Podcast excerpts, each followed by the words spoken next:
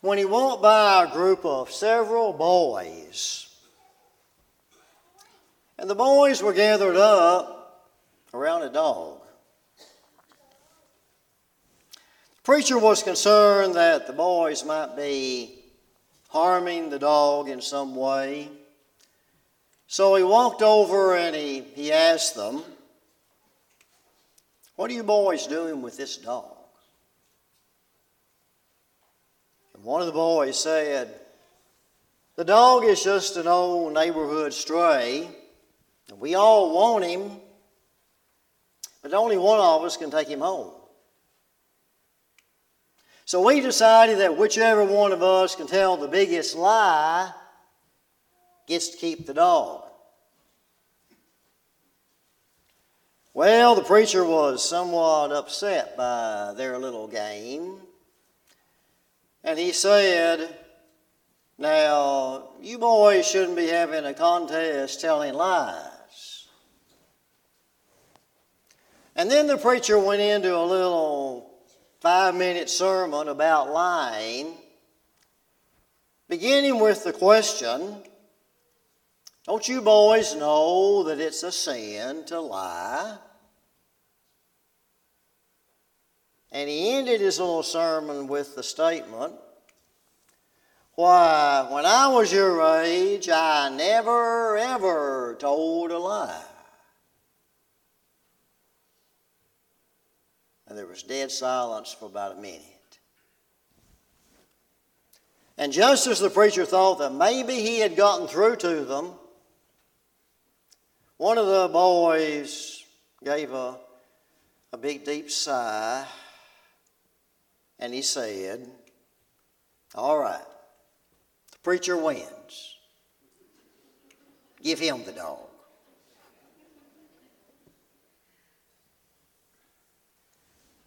You know, the sad truth about lying is that all of us have lied in some way at some point in our lives. And yes, even preachers. There are many ways that distorting the truth takes place. But when it does, then damage of some kind will always be the result.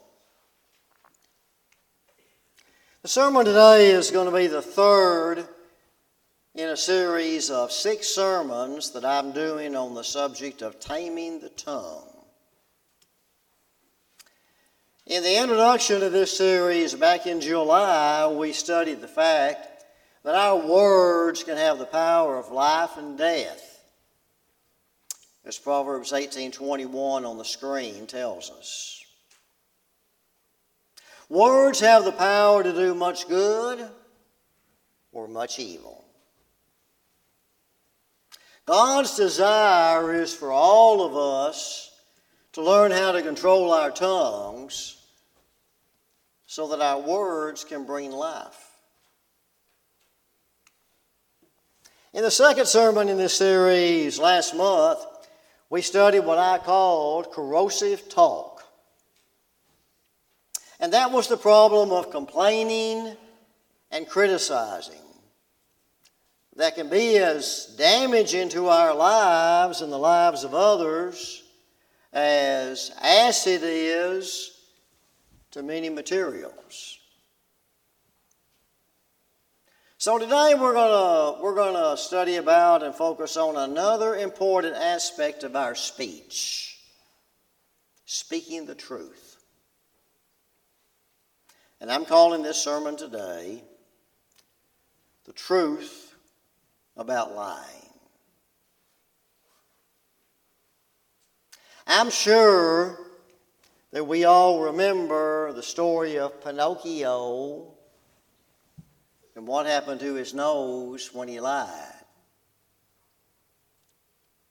Now, thankfully, our noses don't grow like that when we don't tell the truth or a whole lot of people today would have some really long noses. In 1833, when Abraham Lincoln was 24 years old, he was appointed to be postmaster at New Salem, Illinois. Lincoln's yearly salary in that position was $55.70 yearly. Lincoln served in that position for the next three years. Three years later, in 1836, the post office he was in charge of was closed by the government, and Lincoln moved to Springfield, Illinois. Several months later, a Postal Service agent from Washington came to see Lincoln to settle accounts with the ex postmaster. Lincoln was then practicing law in Springfield, and he was having a hard time financially. So the agent told Lincoln that there was $17 and change due the United States government. Now, today, that wouldn't be a big amount for most of us. But back in 1836, that amount was equal to about $500 today. So Lincoln walked over to an old trunk. He opened it up and he took out an old sock tied up with a string with some coins in it.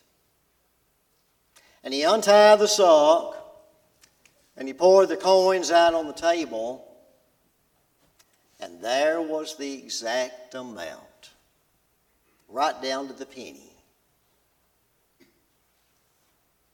You see, Lincoln had been holding on to it for all those months since he left the postmaster's job. Lincoln once said, I never use any man's money but my own. Now, Lincoln was financially in need, and he could have taken that money and spent that money for himself and then lied to the agent about the money, and he might have gotten away with it. But 24 years before he became the 16th president, Lincoln was showing the kind of character that earned him the nickname that we all know Honest Abe. Don't you wish that all of our government officials today were as truthful as Honest Abe? Sad truth is, telling the truth has fallen on hard times. You know, our world today has sadly shifted to the morality of self profit, self advancement, and self promotion.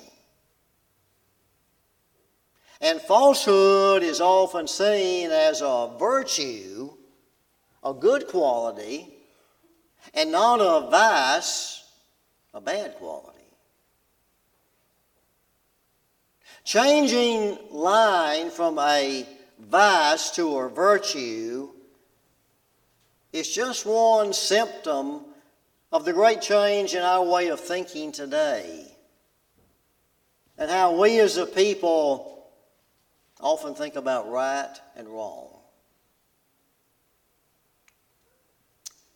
To the average person today, wrong is not always wrong, and right is not always right. Now, there's a name for that kind of thinking. It's called situation ethics. Situation ethics. In other words, the right or wrong of an action depends on the situation, it depends on the circumstances. So, therefore, according to situation ethics, Lying is not always wrong, And telling the truth is not always right.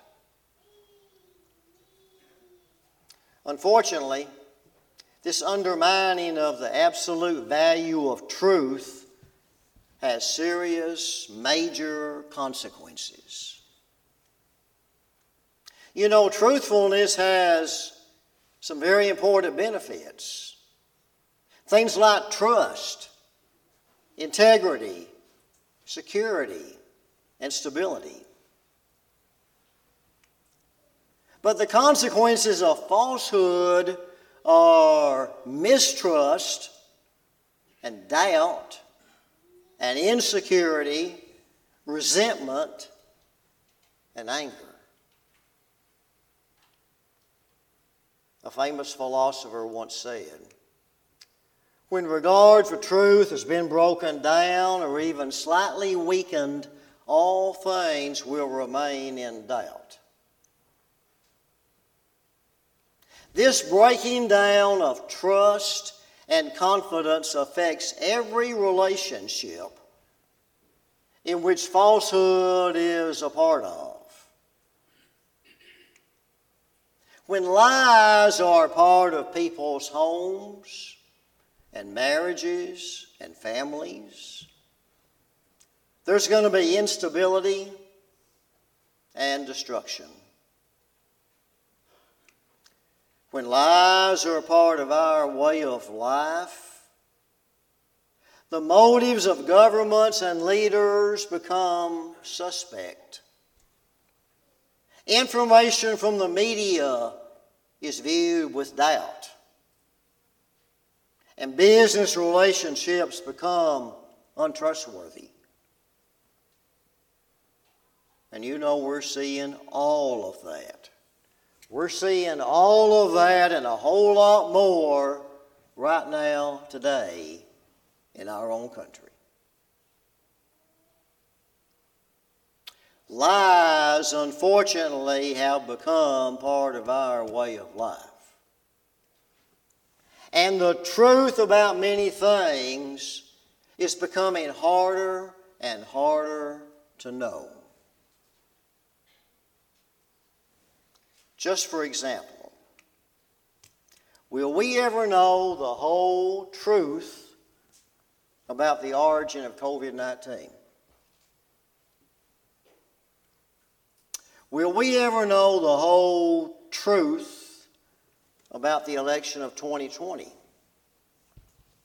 Was there election fraud or not?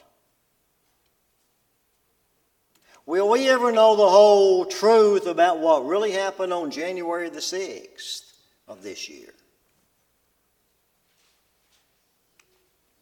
No relationship, no government, and no civilization can survive, much less succeed, if it's based on lies. What is false? And that's why God makes it so very clear in the Bible that telling the truth is so important. So, what does the Bible say about lying?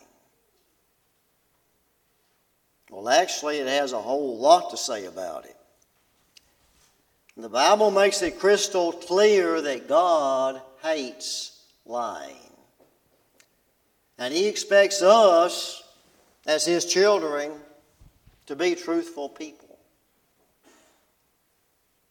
You know, in the Old Testament, one of the original Ten Commandments deals with telling the truth. In Exodus 20 16, the ninth commandment says, You shall not bear false witness against your neighbor. In the text that Benny read in Proverbs chapter 6, we have not one, but we have two mentions of lying in that list of things that God hates. These six things the Lord hates.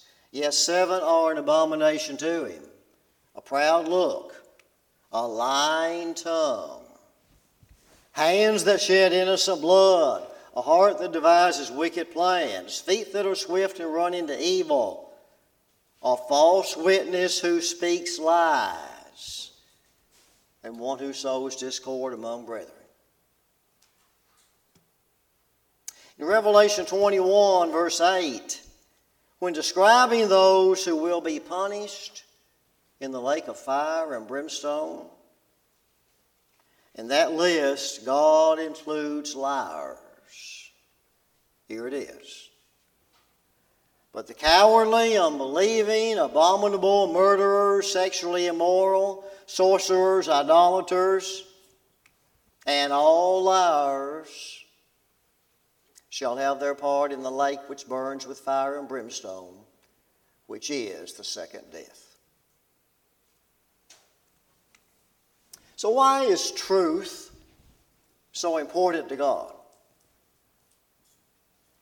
Well, to begin with, God's great concern for the truth is because of God's very nature. For example, in Psalms 31, the psalmist says that God is a God of truth.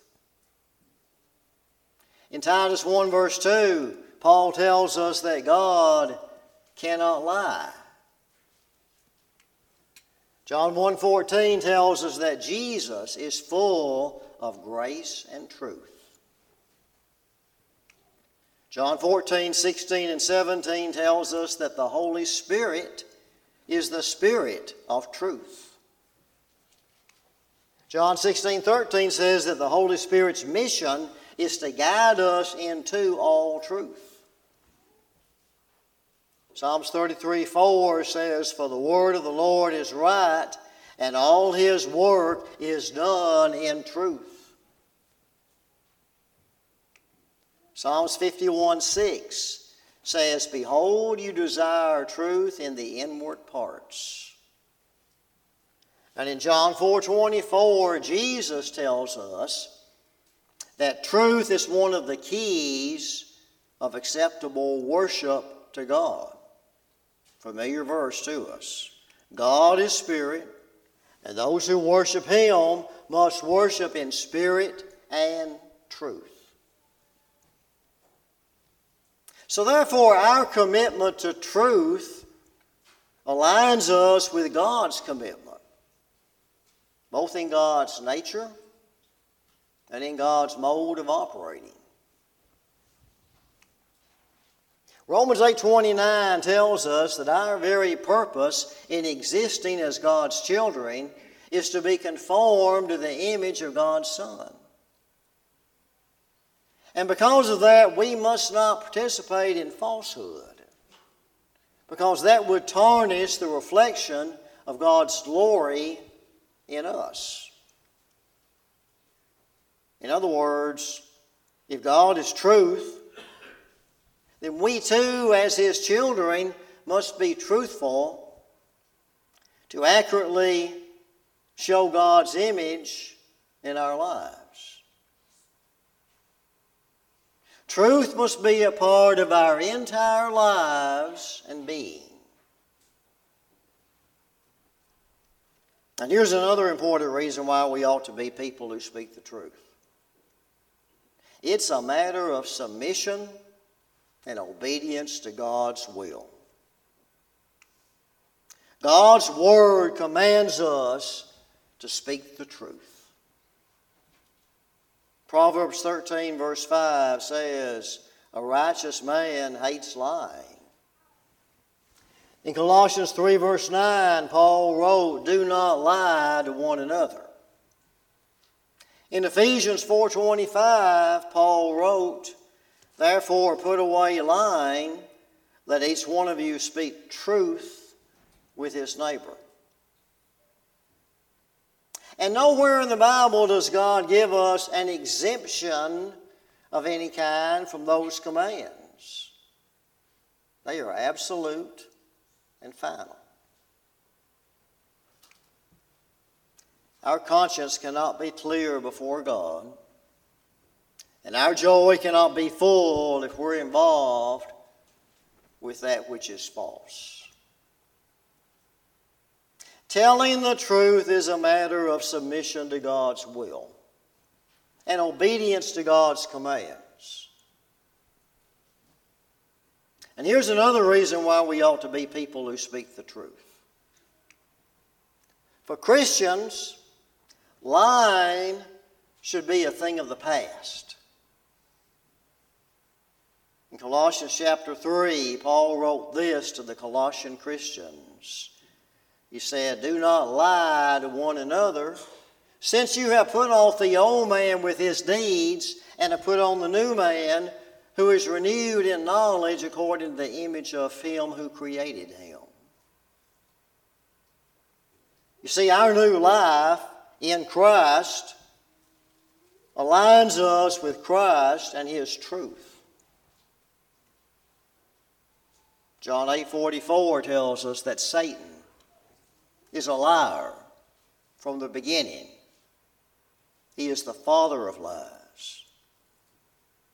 You are off your father, the devil, and the desires of your father you want to do. He was a murderer from the beginning and does not stand in the truth because there is no truth in him. When he speaks a lie, he speaks from his own resources. For he is a liar and the father of it. But in Christ, in Christ, we should be living under God's power. And we ought to be following God's ways. So, what does it mean to lie? And what does it mean to tell the truth? Let's spend just a few moments looking at some different ways, some different ways that we might be tempted to lie and distort the truth in our lives. And before we talk about outright lying, let's think about some other subtle forms of deceit. You know, there are ways to be just as guilty of falsehood without telling what we might think of as a bold faced lie. First of all, we can deceive others through insinuation. You know, insinuation is kind of, kind of a no risk lie. All we have to do is just to wonder or speculate out loud about somebody else, and the seed is sown. It's saying one thing, but implying something else. For example, we might say, Well, I, I wonder how so and so got all their money. Or I wonder why so and so is so popular. Or I wonder how so and so got that promotion. And the damage has started. Insinuation or implication is one of Satan's favorite tools. Secondly, another kind of deceit is through something called beguilement. Now, that's an old fashioned word that we don't use much anymore today. We don't hear it much. But it means to influence somebody by trickery or flattery and deceive them by guile or charm. You know, in reality, flattery is not encouragement. Flattery is not just compliments, but it's saying something to kind of soften somebody up so that we can get something from them in return for ourselves. You see, underneath all the flattering words, we're mainly concerned with helping ourselves. That's the goal. Proverbs 29, verse 5 says, A man who flatters his neighbor spreads a net for his feet. We're going to talk a lot more about, about flattery and bragging and exaggeration in another sermon in this series. Thirdly, we can deceive others by leaving out important facts.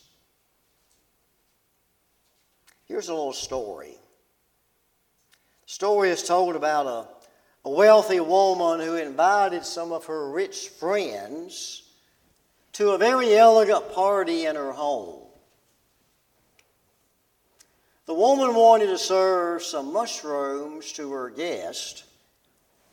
She was not sure whether or not the mushrooms were still good and, and edible. So she gave some to her dog. Well, the dog ate them, and he had no problems, no real effects. So she went ahead and served them to her guests. During the party, a maid rushed up to the woman, whispered in her ear, The dog is dead.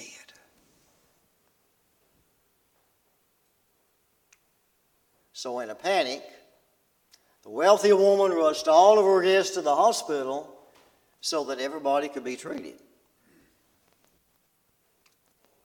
After everybody had left, the maid said to the butler, that car sure did mess up the dog.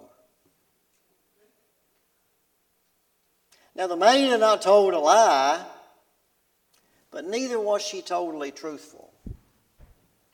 She had been deceptive because she left out some important information. So, insinuation and beguilement and leaving out important facts are deceitful ways to tamper with and, and twist and distort the truth. And those have no place in our lives and our speech as Christians because the effects can be the same as outright lying. On the other hand, lying Lying is the direct communication of falsehood. You know, sadly, we live in a time when outright, we could call it bold faced lies, are told to us on a regular basis by public figures. And the idea is that if you keep on telling the same lie, the same lie over and over and over, then maybe people will eventually believe it. Take, for example, the case of Lance Armstrong. Lance Armstrong was a professional road racing cyclist. Lance Armstrong won seven world championship titles from 1999 through 2005. For almost 20 years, he denied using performance enhancing drugs. And he tried to destroy the reputations and the lives of people who accused him of it.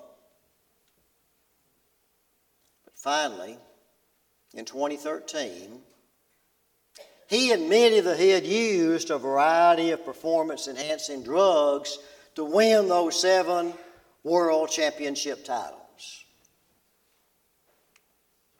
In his statement on a national news program, he said, This was one big lie that I repeated over and over a lot of times. And because of his actions and his lies, he was stripped of those seven championship titles. Many of you probably remember the Monica Lewinsky sex scandal with former President Bill Clinton, 1998. Clinton denied over and over having a sexual relationship with that woman, he called her. Later on that same year, in August of 1998, Clinton admitted in grand jury testimony under oath, he admitted that he had had an improper physical relationship with Lewinsky. That same night, he gave a nationally televised broadcast, basically admitting that he had lied over and over and that his relationship with Lewinsky was not appropriate. And more recently, in 2015, there was the case of Brian Williams, former anchor at NBC Nightly News. For years, Brian Williams told a story about being on a helicopter that was shot down during the Iraq War. But soldiers who were actually on that helicopter said he was not on board. And in 2015, he was forced to admit that he had made up the whole story. And because of his lie, he lost his position as the anchor at NBC Nightly News. And those are only three of the many, many cases of public figures that have been caught in their lies. We could spend the rest of the time this morning talking about examples of them. You see, the old saying is true. Those who cook up stories usually find themselves in hot water. So, why do people lie? Why do we sometimes lie? You know, lying is a quick and easy way to maybe gain advantage, protect ourselves, and promote our own personal interest. Sometimes people lie to get other people's attention or promote themselves in other people's eyes. Sometimes people lie to get rich or to get elected to some position. Sometimes people lie to protect their reputations and to escape punishment. Sometimes people lie to try to hurt or destroy others, or get their way or accomplish their goals. Sometimes people lie to try to cover up what they have said or done against others. Sometimes people lie, or sometimes people tell what they may think of as little white lies. But think about it. The expression little white lies is itself a contradiction. Because lying is never little, it's never trivial, and it's always part of the darkness that Satan wants to lead us into. Somebody once said, Those who are prone to white lies often become colorblind. One kind of outright, bold faced lie is bearing false witness against others. We already mentioned the ninth commandment in Exodus 20 that condemns bearing false witness. And back in 1 Kings 21, we have an example of that happening. That chapter gives us the account of how the wicked queen Jezebel found two worthless men, scoundrels, to bear false witness and tell lies about Naboth so that she could get Naboth's vineyard for her husband, King Ahab. That's exactly what happened. Because of the false testimony of two witnesses, Naboth was stoned and Ahab took possession of his vineyard. During the trial of Jesus, Matthew 26 tells us that the high priest brought in two false witnesses to testify against Jesus to bring about his condemnation. So, whether it's to get a vineyard or to crucify someone who threatens your position, bearing false witness is a serious offense in the eyes of God.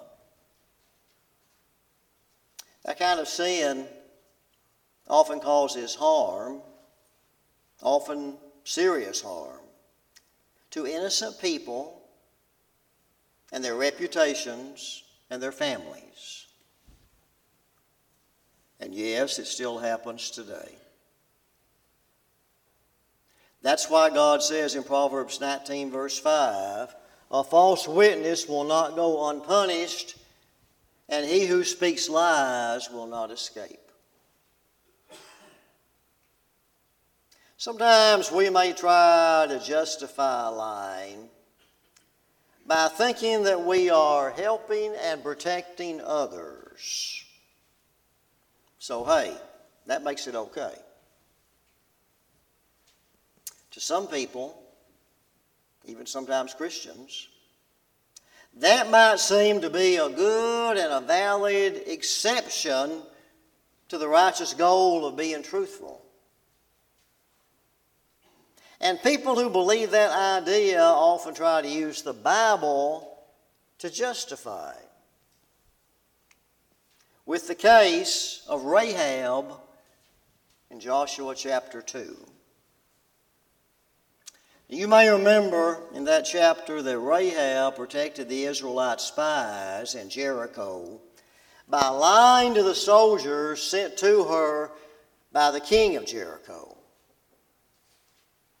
Rahab had hid the Israelite spies on her roof in some stalks of flax. And she told the, the soldiers that the spies had already left. And where they went, she did not know. But the spies had not left, and she knew exactly where they were. Rahab is often used as a model for people today who lie to protect others from danger. And because the Bible commends her, it's easy to think that her lie was not only the right thing to do, but that God approved of it. I have heard that idea preached from the pulpit in the church. So, if that's true, if that's true, then all the prohibitions against lying in the Bible are not absolute. And that leaves it up to us to decide for ourselves when lying is okay and when it's not. So we're right back into situation ethics. But if you look carefully in the Bible at what it says about Rahab, you can see that her faith is commended, but not her lie. For example, in Hebrews 11, in that well known chapter that lists people of biblical faith, verse 31 in that chapter says, By faith, the harlot Rahab did not perish with those who did not believe when she had received the spies with peace. Rahab's newly found faith was in response to God's actions on behalf of the Israelite nation. But in reality, her lie was a lapse in that faith. Her faith was incomplete. If her faith in God had been full and complete, then Rahab would have realized that God could protect the spies without her lie. Without her lie. And you know, in reality, Rahab's lie took away God's option to supernaturally intervene as he did so many other times, like with the parting of the Red Sea, or Daniel in the lion's den, or Peter escaping from prison. We might assume today that it would have been a, a bad thing for the spies in Jericho to have been found.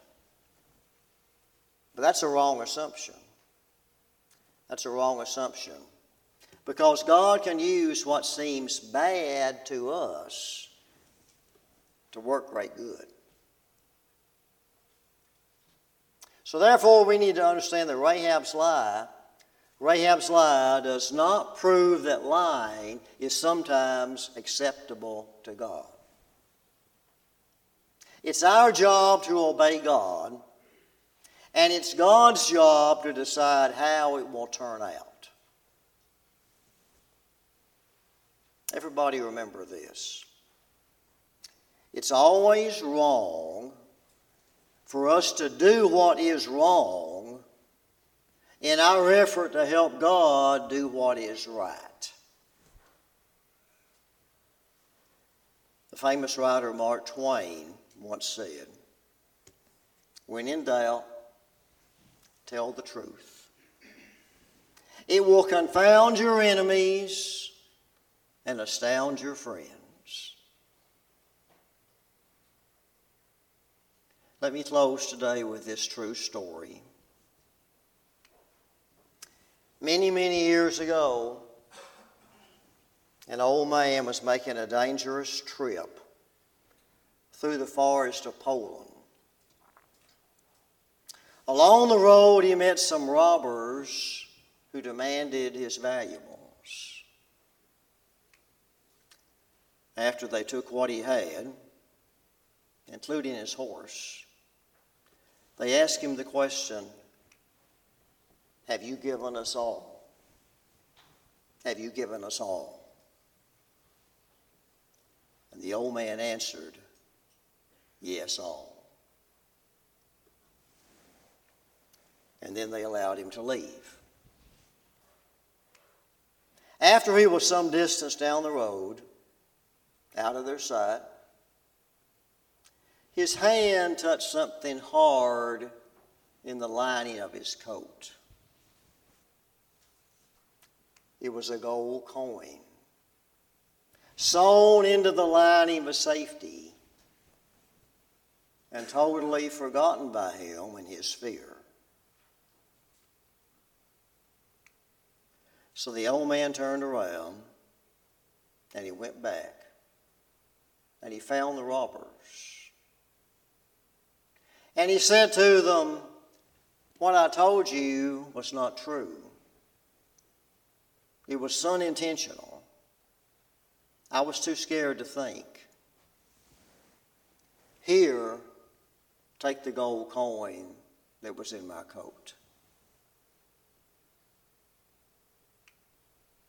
But then, to the old man's amazement, nobody wanted to take the gold coin. After a moment, one of the robbers went and brought back the bag with his money and valuables in it. Another robber returned his Bible. And then another one brought his horse to him and helped him to get on.